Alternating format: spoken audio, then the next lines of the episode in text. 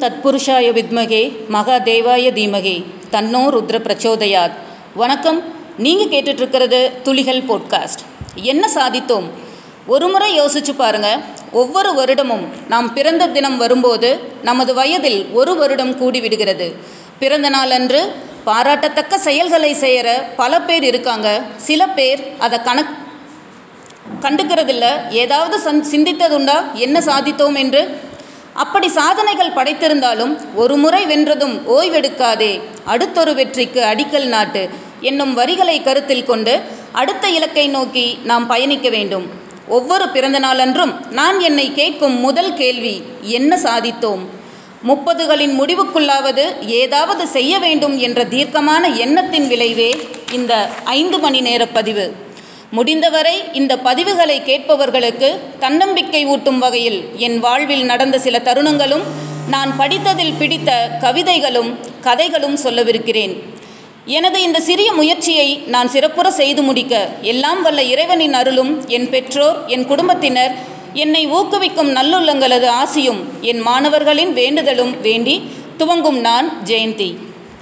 மாட்டு வண்டியில் செங்கல் மணலோடு எடுத்து விற்கும் அப்பா குழந்தைகளை கவனித்து கொள்ளும் அம்மா என்று எனது குழந்தை பருவம் துவங்கியது.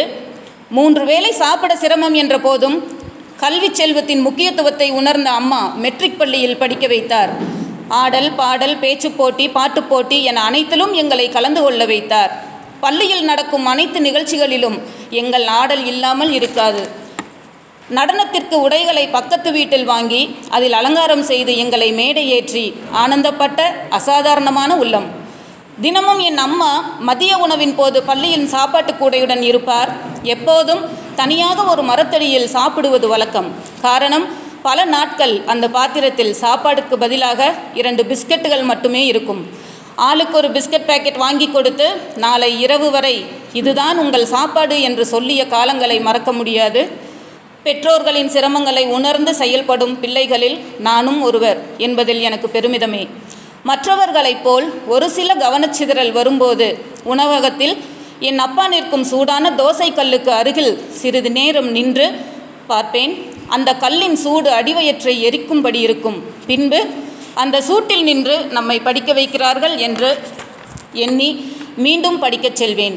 அனைத்து பெற்றோர்களும் தன் பிள்ளைகளுக்காக பல கஷ்டங்களை தாங்கி பல கனவுகளோடு வளர்ப்பவள்தான். எனினும் என் தாய் தந்தையர் என் கண்களுக்கு தனித்து தெரிகின்றனர்.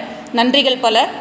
என்னை பொறுத்தவரை பெற்றோர்களின் துயரங்களை புரிந்து கொண்ட எந்த குழந்தையும் நல்வழியில் மட்டுமே செல்வார்கள். பெற்றோர் மட்டுமே நம் வளர்ச்சியை கொண்டாடும் நல்ல உள்ளம். அந்த நல்ல உள்ளங்களை போற்றுவோம் வாழ்வில் வசந்தம் அடைவோம்.